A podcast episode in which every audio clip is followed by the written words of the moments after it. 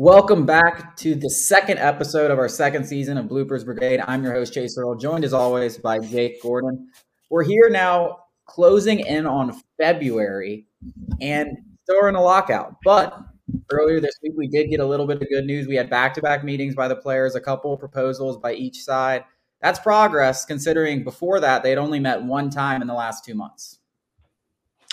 Yeah, it's a little disappointing, but you know, I at least there's progress being made. I think they're supposed to meet again this week. Um, so that'll be so. good. Uh, yeah, uh, and I, I, think I think this week uh, the next meeting is going to be on non-financial things. So hopefully they can find a little more common ground there. But from what I did read, apparently the universal DH is is even pretty likely. Yeah, I, I think that's like one of the few things that like I think both sides almost want that.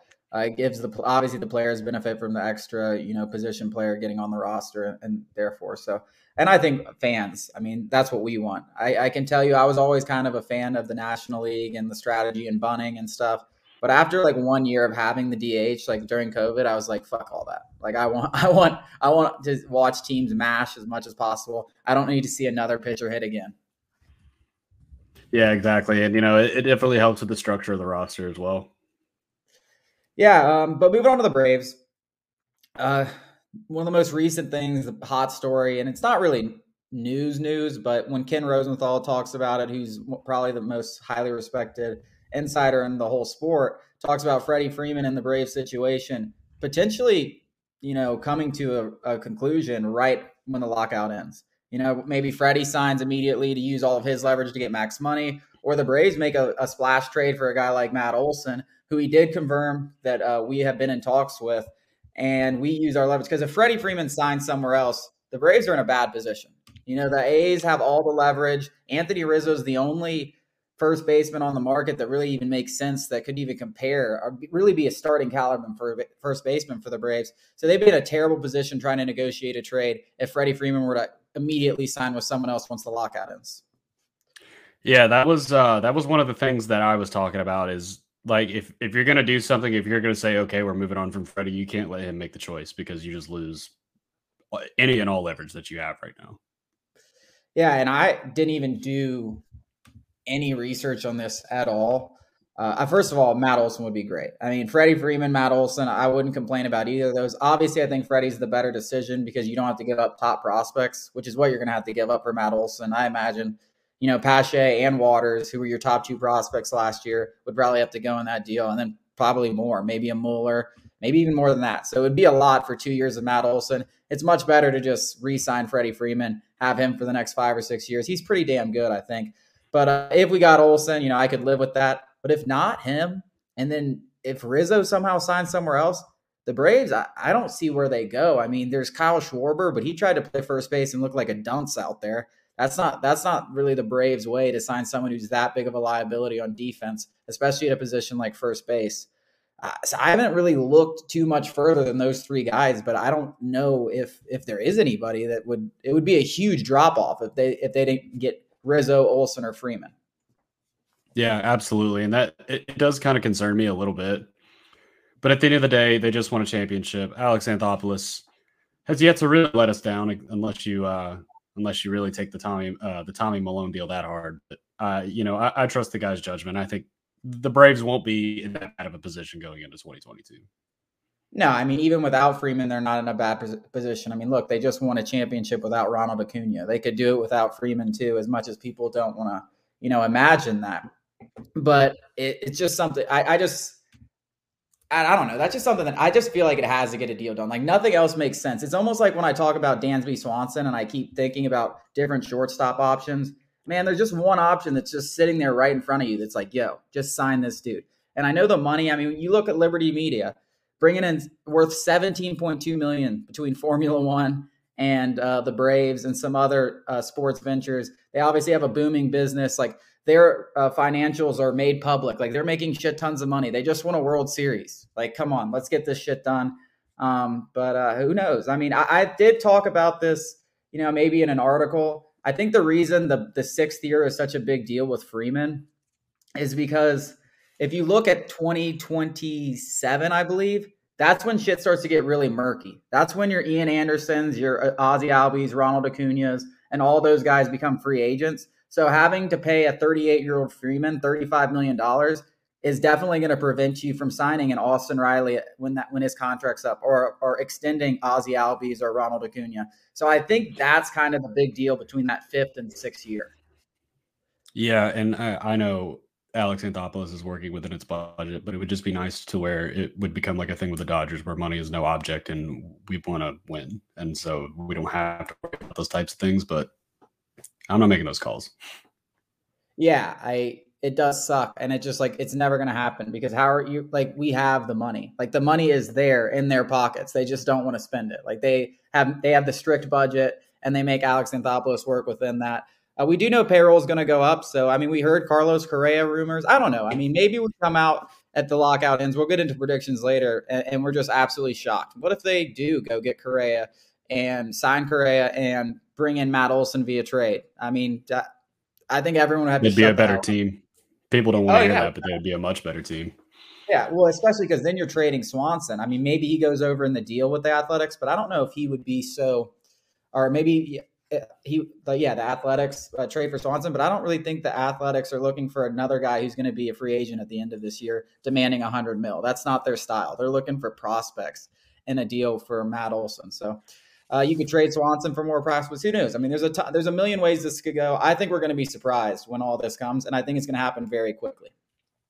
Uh, I'm I while I would prefer it that way that you said it, I, am going to go with the opposite. I think it's going to be resign Freddie and then like one or two small board things, and then it'll be over with. I don't know. I really I, I don't have that much of a read on it, but well, I, yeah, I mean, I would I think Correa is shooting like for the stars. I, I, I don't I would definitely not guess that. I would say I would give that like a three to five percent chance of happening.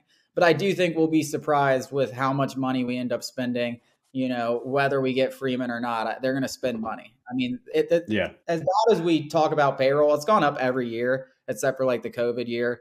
And after a World Series and with revenues back, fans back in the seats, like I wouldn't be surprised if we set a, a record per uh, budget or for payroll by 20, 30 million. I really wouldn't. Yeah, and I mean the Braves they they were the best in the league in attendance last year. I think they might have been second behind the Dodgers before it, when it all uh, when it all shook out. But I mean, I wouldn't be surprised if they were first in attendance this year. Yeah, uh, so we'll, get into predictions at the end of this uh, episode. But one thing I wanted to talk about is this picture I found on Twitter, which if you're watching on YouTube, I'm going to share with you guys. Let's see, let's see what we got here. And it's courtesy of my man Rusty on Twitter. So if, if you're on the podcast, you know, try to envision this. But it's Jorge Soler's blast in Houston. You got some Braves fans standing up behind the dugout. You got the whole team going crazy. And then there's a circle around this dude just sitting in the back in the back of the dugout, face forward, looking looking like he's about to run through a wall, personally. And it's Max Fried, who was the starting pitcher that day, obviously. And it just shows you this guy's an absolute junkyard dog. This is why he's my favorite Braves player. Uh, he's the most competitive player on the team in my mind. At least he, he wears his emotions on his sleeve. He was so focused. He knew the job wasn't done. It kind of reminds you of, hey, and this is Kobe Day. It kind of reminds you of a little bit of Kobe Bryant, uh, that kind of competitive nature, and it, it encapsulates it so well. This this picture after such a big moment where he's just like, hey man, job's not done. You know, we got we got seven more innings to finish. He goes out and throws six shutout innings the rest of the way, and the rest is history. I, I just think that's a really, really cool picture. Yeah, you said it all, man. No, that's the thing, man. Is uh maybe maybe if Max Fried's ankle never gets stepped on, we we never win the World Series. I guess we'll never know. Yeah. Oh, yeah. Well, and that's true. That even came after the whole Max Fried's ankle uh, stepped on. But yeah, uh, the last the thing that I want to talk about most though in this episode is the Hall of Fame debacle. I know everyone's been talking about it and we can get into Andruw Jones. But I just want to know your opinions on how the hell a man like David Ortiz gets into the uh, gets into the Hall of Fame after testing positive for PEDs, and guys like Barry Bond in the first ballot, mind you, first ballot Hall of Famer David Ortiz after testing positive in 2003 went up to that point when, when he had tested positive. I think he had like 50 career home runs and had never had 20 more in a season. Oh, then he goes to Boston and he starts dropping 30, 40, 50. And he never tests positive again, which is, I guess, why people think he wasn't doing PEDs.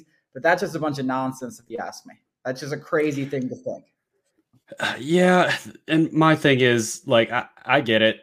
like David Ortiz, great player. He did test positive for PEDs, uh, but he's real buddy buddy with the media. He's very outgoing. He probably has good relationships with a lot of these guys. I, you know, I, I, I will indulge you for this uh, for the sake of this podcast, but I've made it clear a bunch of times I don't care about the MLB Hall of Fame anymore. It's actually a joke. Like it's a museum and it's a stupid museum voted on by old guys. Like I really just don't care anymore. Yeah, I mean, it's definitely getting there with me. I just feel bad for the players. Like personally, I don't give a shit. I mean, it doesn't affect my life whatsoever. But uh, there's just so many. It just doesn't even make any sense. It's like if you like the guy, he gets in. If you don't like him, he don't doesn't get in. I mean, Curt Schilling never used roids, but he has conservative views, like ultra conservative views. Oh, now now he's going down in Hall of Fame voting. The guy has over three thousand strikeouts. I'm pretty sure like everyone who has three thousand strikeouts is like in the Hall. He has like a career three ERA. He's won a World Series. He he, he finished top five in the Cy Young five times, seven time All Star. Something like. I mean, he's an obvious Hall of Famer, you know, but he has conservative views. Guy doesn't get in. Jeff Kent, another guy that you know, wasn't really buddy buddy with the media. Probably should be a Hall of Famer. Might never get in because of that. Uh, obviously, A Rod. A Rod will never get in. A Rod's may, maybe the best shortstop of all time. Not going to get in. The, not going to get in the Hall of Fame. And obviously, the roids have to do with that. But roids matter sometimes. Roids don't matter other times. It's just a a crazy, crazy, crazy thing um, that just blows my mind. Because I mean, Big Poppy, he doesn't even have Fred McGriff and Big Poppy have like identical numbers. One didn't test positive for PEDs, and one's in the Hall of Fame. Uh, it just doesn't even make any sense. Exactly. That's that's really why I just really try. Like I I don't let myself get worked up over it. But my thing is too. Like I I think it was Ian Happ who think he he might be a free agent, but plays for the Cubs. He said if you have ten years of MLB service time, like you should get a ballot. And I could not agree more with that. Yeah, uh, yeah. I mean, I think something has to be done. I don't, and nothing ever will be done. I feel like this is just an old time tradition that's just terrible that they just need to fix. But I don't think they ever will. You know, because there's, I don't know, they don't, the writers. I, I don't know why they even have writers voting for it. It's just a weird. It's weird to me. The whole process is weird. It's like these gatekeepers that, and then you have guys turning in empty ballots left and right. It's just like, what, what the hell is going on? Uh, we did have the biggest. They get, they get off on that stuff, man. That's why, like, I just don't I don't pay it any mind because those old dudes they just get off on people being mad at them about their ballots. Like they yeah, love that. They I guess up. it makes them feel special. Like oh, I, you know, you're not worthy of my Hall of Fame. It's like, dude. Exactly. It's exactly what it is. When's the last time you played baseball, bro? Uh, but we had a lot of Braves on the ballot: Gary Sheffield, Tim Hudson, uh, most importantly Andruw Jones, who we'll get into. Uh, Sheffield, who also tested positive for PEDs, I think he stayed right about forty percent. So it looks like he's unlikely that he'll probably get in. I think Hudson. I think him and I think him and Andruw were both 49 or something like that. Andruw was 41.1, and then Sheffield oh, okay, I think was 40.6 if I remember correctly.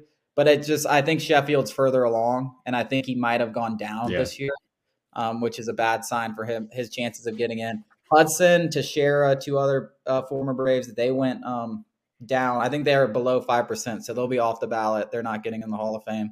Kind of bad for Huddy. I always loved Huddy, but I do I think he's a Hall of Famer? No. Joe Nathan was below five percent too, and that was a joke. Uh, Billy Wagner, uh, I think he's up to like thirty something percent. I think Billy Wagner's got a chance of getting in. Um, I just don't know why. Like, yeah, I mean, I just don't know why it has to be like this gradual. Like, that's a no brainer to me. Billy Wagner's like what third all time in saves. What yeah, but yeah, it doesn't make any sense, man. It doesn't make any sense. But uh, Andruw Jones is the big one. I think everyone can agree he's the best defensive center fielder of all time, maybe the best defensive player at any position of all time, probably the best defensive player of any position. He also smacked 440 homers, most of which came in a 10 year span, won 10 straight gold gloves. And one thing that I, when I was writing the Andruw Jones article about him being in the Hall of Fame, I didn't realize from 1991 to 2005, when the Braves won 14 straight division titles, the the guy who led the season and WAR the most. He had five seasons where he led the team and WAR was Andruw Jones. No one, no other Brave had more than two, and I think that was Maddux maybe. Chipper Jones only had one. So you're talking about uh, like from a WAR perspective, he was the best player on the team of the '90s, best center fielder in baseball, and the best defensive player of all time. And he's not, and he's now on his fifth ballot and has not gotten in. Hasn't even gotten 50% of the votes. Yeah, and like seriously, if if you don't think Andruw Jones belongs in the Hall of Fame, which if you're if you're listening to this podcast, I'd venture to say that's probably not the case. But if you're talking about things like batting average, you're really telling on yourself. That's all I got to say about that. Yeah, so I saw some people being like, "Oh, he has a 250 batting average." I'm like, "Bro, he also has a career 840 OPS, and that includes the last 4 years of his career where he legit was like hitting like shit. You know, like where he hit 152 with the Dodgers." Um, but the good news is 41.1% is up 35% from where he was four years ago. So he's climbing. I, I, think, you know, by the time he's on his 10th year, I mean, we saw Larry Walker make big jumps. A lot of guys make big jumps in those later years. I think he'll definitely get in, but uh, he should already be in after five years, in my my opinion. So, so to the to the best part of this episode, we're going to do some predictions, just kind of going through some things. Um, once the lockout ends, first of all, when do you think the lockout ends? Let's start with that. Uh, oh, you're gonna put me on the spot for this first one. Um, let's say I'm, I'm actually gonna to. I'm gonna pick I'm, I'm gonna pick a date just in case I'm right. I'm gonna pick a date. I'm gonna go February 18th. February 18th. All right. So are, are we doing? Just completely made that up. Are we doing a thing where like you can't go over or you can't go like if it goes past your date, you automatically lose? Yeah, go high or low. Yeah, I'll say February 18th. No, I'm calling it on the nose. It's going to be February 18th. All right, I'll go. What is it today? It's it's January 20. I'm going to go February. I'm going to go February 11th, a week before you. I, I think things will kind of are starting to turn around. I think once they get in the room like three or four times a week, like it looks like they're trying to do, I think we'll we'll get a deal done. And I think anything past that point, you know, because you still have free agency. Uh, pitchers and catchers are supposed to report around the 21st, I believe, 20th, 21st. And then you have your first spring training game on the 27th. So anything past like early February, I think you're really, you're going to have to either cancel games, move back the season, blah, blah, blah, which is something I, I think they want to avoid. And it looks like they're trying to avoid, which is why they're meeting, you know, multiple times in a week. So I'll go February 11th. It'd be um, hilarious if like we just it cut to like June first. Well, I mean, it would be hilarious, but like June first, like we're like, oh, yeah, it'll be like two, three weeks, and yeah, it'll be like still yeah. nothing. I, I, definitely think we're optimistic, but you have to be. I mean, I, I, I mean, it would make me sick if it went any further than that because it just, it's just kind of. A, I think this is a ridiculous. You know, bi- millionaires and billionaires arguing about dollars is always just a turn off to any fan. Yeah. Um. So let's go. Let's see. What, what do we want to do next? Um. Let's do free agents the Braves sign, including their own. So free agents that they sign once the lockout ends. I, I gotta like remind myself. So Eddie Rosario is still available. Jorge Soler is still available, which I don't think is going to happen yeah. with the Ozuna Pretty news. much everyone, all of our free agents are available. Joc we- Pederson. Uh, I think they'll get Rosie and Freddie Freeman back. I'll go Freeman and Soler. And that might be uh, wishful yeah. thinking, but I just am imagining a lineup with a DH. I know that means like Soler or Ozuna playing left field, but if you remember last year, I know it was like short. I think Ozuna was only there for like what 30 or 40 games. He actually wasn't terrible playing left field. Like I think he was actually had a positive WAR defensively. I don't think that's sustainable, but I think he can be just like an okay left fielder, okay enough to keep him out there. And I'm just imagining that lineup with Ozuna and Soler and Freddie Freeman and uh, Duvall and Austin Riley, and I'm just like, damn, they're legit going to hit 300 homers. Like, there's no way that that lineup doesn't hit 300 homers, and I that's just too tantalizing to me. As long as Soler doesn't go out there and get 50 mil, if he stays around the 30 mil range over two or three years, I, I think that I think that's that's the move right there. Soler and Freeman. I'd I'd be happy either way. I don't know. They might. I don't think they'll add another bullpen guy. Um, Rosario, yeah. Did, Rosario is safer. He's the safer of the two. I just think the upside you get like by a potential 40 home run season from Soler. And if you think what he did last year, because if you remember, like Alex Anthopoulos brought in Soler as a bench bat. And then Walt Weiss went up to and said, Hey, man, we got more than a bench bat here. Like, check out this tape. They fixed a couple things. All of a sudden, he's one of the toughest outs in the ba- in the majors. He's taking his walks. He's hitting for a decent average, and obviously the power is there. So if they think that that's sustainable, if they think they found something in his swing, that upside is just too much for me to pass up. And that's why I think they could go with him over Rosario, even though Rosario is Mr. Consistent. He'll, he's going to give whoever he plays for an 800 OPS next year. I'd almost guarantee it. Sucks because I want all these guys back. Like I want Joc back. I know it's not going to happen, but you know, it's it's it's wishful thinking. I would love to have Joc Pederson back. Um, I would love to have Rosario and Soler, all of them back. But it, you know, even without you know, even without Marcell Ozuna, you have to consider this. Those moves were made because of the injuries to Ronald Acuna and you know Adam Duvall coming back. Like that's just that's just way too many guys. Uh, especially, I mean, Rosario can probably play infield. I think he has played infield before, but it's probably just not going to happen. Yeah, the outfield though is a need. I mean, there's no way we can go in there thinking that Cristian Pache or Drew Waters can contribute next year. In my mind, those guys need a whole year in AAA. Like if Pache starts dominating, maybe we call him up, but we have to have at least one more outfielder because right now Ozuna, Duvall are the only two guys we know are going to be there on opening day with Acuna being injured, and we still need a DH. So I think getting another outfielder that that can also potentially DH is a must. Like that has to happen. That's not like a oh like a luxury. Like no, we have to get at least one more because we saw what a mess we had last year when we relied on Cristian Pache to begin the year. Um, yeah, definitely. So here's uh this is one that you that you brought up uh, a guy, a prospect that you see being traded. Should we say before the start? Yeah, before, let's do before the start of the season, not not throughout the year. Before the start of the season, that means we're going to make a trade, which isn't a guarantee. But let's say we do. I, I think William Contreras is just the easy choice. I don't know what his value is. I don't know what his market is. But I mean, even like right before the lockout, we were talking about it. Like the Orioles and the Pirates, neither one of them had a catcher on a 50 man roster or the 40 man roster. And he is the perfect young, talented player that they would be looking for.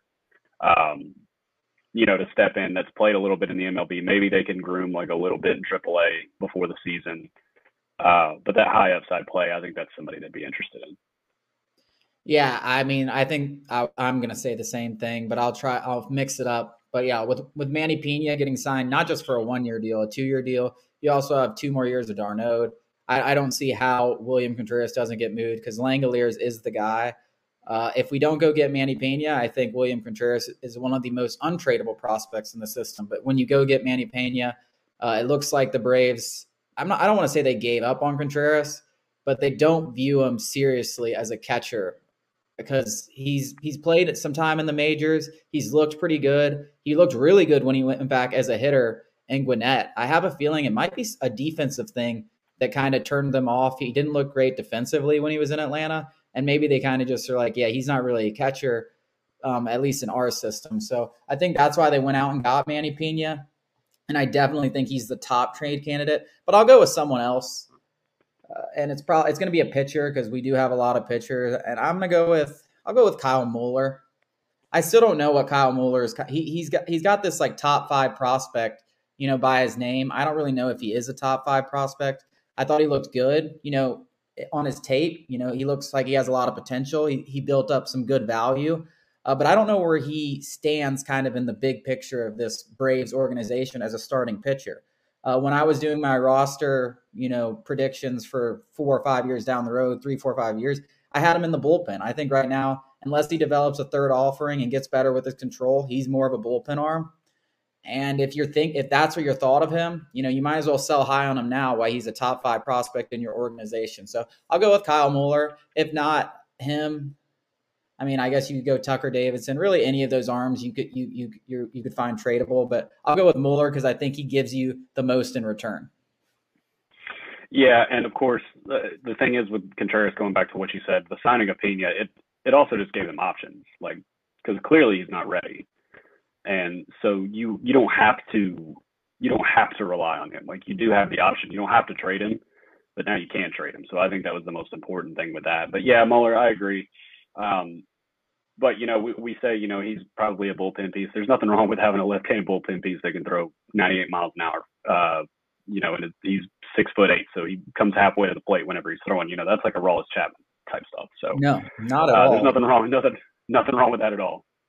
No, not at all. I think that's fine, and that's why I didn't. I did include guys like Mike Soroka, Drew Waters, even Tucker Davidson, because I felt like you know they're they're likely to be traded at some point. I could see Drew Waters. That's another guy we should na- name, or Cristian Pache. If there's a big deal, both both of those guys could be out, or one of them. Um, with Michael Harris zooming through the system, and I know we both are high on Jesse Franklin. Uh, the Braves have a lot of outfield depth. Um, but speaking of guys, I mean, look look at prospects you're excited about. I mean, Spencer Strider. He's probably the guy we might be most excited about next year could be a huge piece to the Braves. He's going to be a bullpen guy. I think pretty much everyone's already like decided he's a bullpen guy. He throws, he's touching 100. Um, so there's nothing wrong with a guy that, that's just strict bullpen piece. The Braves need some of those, especially when you think about it. Soon, Matzek, Minter, you know, they're going to be free agents. So there's absolutely nothing wrong with that. The last prediction I want to give you. So we're we're talking trades here. Who's the most likely the Braves trade for, or maybe just a guy you'd like to see the Braves go after? Um, we already talked about Matt Olson, so I'll switch it up. Uh, Bryan Reynolds. I mean, I've been on the Bryan Reynolds train for a year and a half now, maybe. I mean, it's been a long time. Um, the guy, I mean, he's incredible, and he has like four or five years of team control left, only 26, already an All Star, hit 300 with like a like a 900 OPS, hits doubles, triples, uh, home runs, steals bases, plays great defense. You're talking about adding a bona fide superstar to, to the outfield from a team with the Pirates that just frankly has no direction. They're probably not going to be very good. And so that's probably somebody that I would be willing to give up a lot of prospects for. Like, if, especially if Freddie Freeman came back and Matt Olson, the whole Matt Olson thing was just put to bed. I think if you make a trade for Bryan Reynolds, I mean, Acuna, Reynolds, uh, you know, Duvall, maybe even like Soler, that's a scary outfield. Yeah, I like Reynolds. I like the idea of that. If you do that, you're probably kissing away the futures of Drew Waters and Cristian Pache. But for a guy like Reynolds, when you already have Acuna, when you actually have Ozuna locked up for a couple more years too, you get a DH. All of a sudden, you've got the most loaded outfield DH combination you can possibly imagine. I mean, you got three potential All Stars right there, um, plus whoever the Braves get at DH. So I like that. I'm actually going to go with the starting pitcher because I know the Braves don't need one, but there's a lot of guys out there that I think they could get for reasonable prices that are on one, two year deals. Sonny Gray is a guy that I've been preaching about.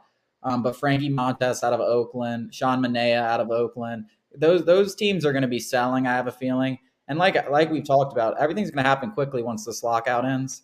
So uh, I, I could, yeah, I could see you know, us making a deal for a pitcher. It's not, it's kind of an, that is a luxury. The Braves don't need a pitcher. Charlie Morton, Ian Anderson, Max Fried. I'm also still high on Kyle Wright. Then you have guys like Tucker Davidson, Davidson, Oscar, you know, it's, it's definitely not a need. But if you throw in a Sonny Gray at the top of that, you know, good luck. Like good luck, along with this offense that we could be looking at. And Sonny Gray's making like 10 million bucks over the next like two years. So he's a bargain. Um, I just think that would be even Luis Castillo. I mean, those those are the kind of guys you throw one of those guys up there with the rest of the Braves. Yeah, that is uh that's filthy. Uh, that that's going to be probably the favorite to win the World Series if they aren't already. Definitely, definitely. I feel like that's a deal too with Sonny Gray. You could do him and and Reynolds probably, and still hang on to, you know, the, I've said before, the only two prospects that I consider untouchable are Michael Harris and Shea Langeliers. And really, if we're really getting down to it, it would probably be just Langeliers. There's not really anybody I'd trade him for just because I think he really does have that JT Realmuto uh, potential. Um, but yeah, yeah. it's it's a short list. It's a short list. Yeah, I mean, I could deal Michael Harris. I, I, I don't. I wouldn't call him untradeable. Just take. I agree with you on Langeliers though it, there's probably nothing I would deal him for.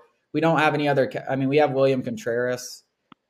I guess it depends what you feel about Contreras, but I feel like Langeliers is the catcher of the future. He's a guy who could be elite defensively and hit 25 plus homers like Realmuto, which is just so valuable these days. That's that's such an advantage over every other team at the position. So I'm probably not giving up uh, Langeliers. I could give up Real or not Realmuto, uh, Harris simply because the Braves have so many outfield options. They have a lot of good major league outfield stuff, and they have Pache Waters, you know, even Yanista, um, Jesse Franklin, guys like that. So I could give up Harris, but it would have to be a huge deal and uh, something like maybe. We're talking Brian, a superstar. Yeah, getting yeah. Bryan Reynolds though uh, for Harris, who probably won't be ready for two, two, three years. That's uh, that's something you'd have to consider in my mind. Yeah, definitely. Especially if it meant it's just Harrison, like maybe like a pitcher instead of Waters, Pache, you know, Contreras, like three or four guys like that, or four or yeah, five guys like yeah. that. Honestly, I mean, one. I mean, the Braves they do need a little bit of depth. Uh, they're really top heavy right now. Their top ten prospects are probably just as solid as everyone else's. But after that, you know, it's a lot of replenishment. The good news is Alex Anthopoulos looks to have been nailing these drafts. Uh, you know, nearly every guy I feel like we've drafted, we're talking about just dominating. I know it's the lower level, the minors, most of them, but I mean, look at Elder, look at Strider. I mean, it's been pretty incredible what these young prospects have done and how they've shot up into the top 10 already. Yeah, that's that's the main thing too. That's that's what I've been talking about as well. With you know, I keep saying that's why 18 of their 20 picks were college players. Like they, these are guys that are going to replenish the system really quickly. Yeah, well, that wraps us up for our second episode of season two. Hopefully, we'll oh, be back. wait, hang on, I got one. One oh, sec, got I got one? a good one. Uh, first Okay. prospect that has not reached the majors to reach the majors. Uh, so Spencer Strider doesn't count. No, not no Strider, no Muller.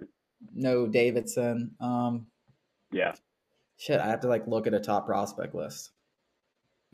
uh, you can do that. Well, I think it's going to be Bryce Elder. I can see Bryce Elder. Oh yeah, Um, yeah. I I, I have him. I have him making it this year for sure.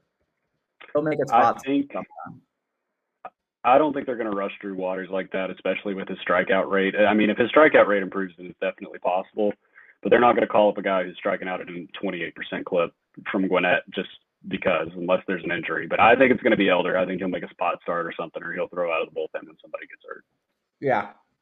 I I think it's hard for me to argue. I think that's definitely the right answer when you but let me let me look at this. Show me the full list. I'll try to give you another one. Cuz it's not going to be someone at the top probably just because A lot of those guys have already been up. yeah, they're either already been up or they're just like too low. I'm trying to look. Indigo, Indigo Diaz, if he keeps pitching like he is. Yeah, I mean, he's definitely a bullpen option especially if if we don't play well. I just can't Yeah. see. I mean, maybe Freddy Tarnok. I could see him making a spot start if he has a good run in AAA to start the season. Um, Braden Shewmake, Yeah. no way. Cusick, too far away. I mean, I'd Mm-hmm. ha- I, if I had to go with three, I mean, Elder's the overwhelming favorite to me. Then I'd probably go Tarnok and then probably Waters. Those would probably be Yeah. the order I would go. That'd probably be my three as well.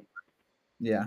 All right. Well, now you good? Good. We can wrap it up. Yeah, yeah, I'm done. Yeah, I'm done. I'm done. All right, all right. That does wrap up uh, episode two of season two. Hopefully, next time when we're back, we will have you know baseball on the docket. Um, we'll probably be back in a, in a couple of weeks. Hopefully, the lo- whenever the lockout ends, but then that could be months. We might not see you for months. So, uh, hopefully, we're back in a couple of weeks. The lockout's over. We're talking about spring training. We're talking about roster battles. We're actually talking about some real informations and not talking about the same storylines we've been talking about for basically the last three months.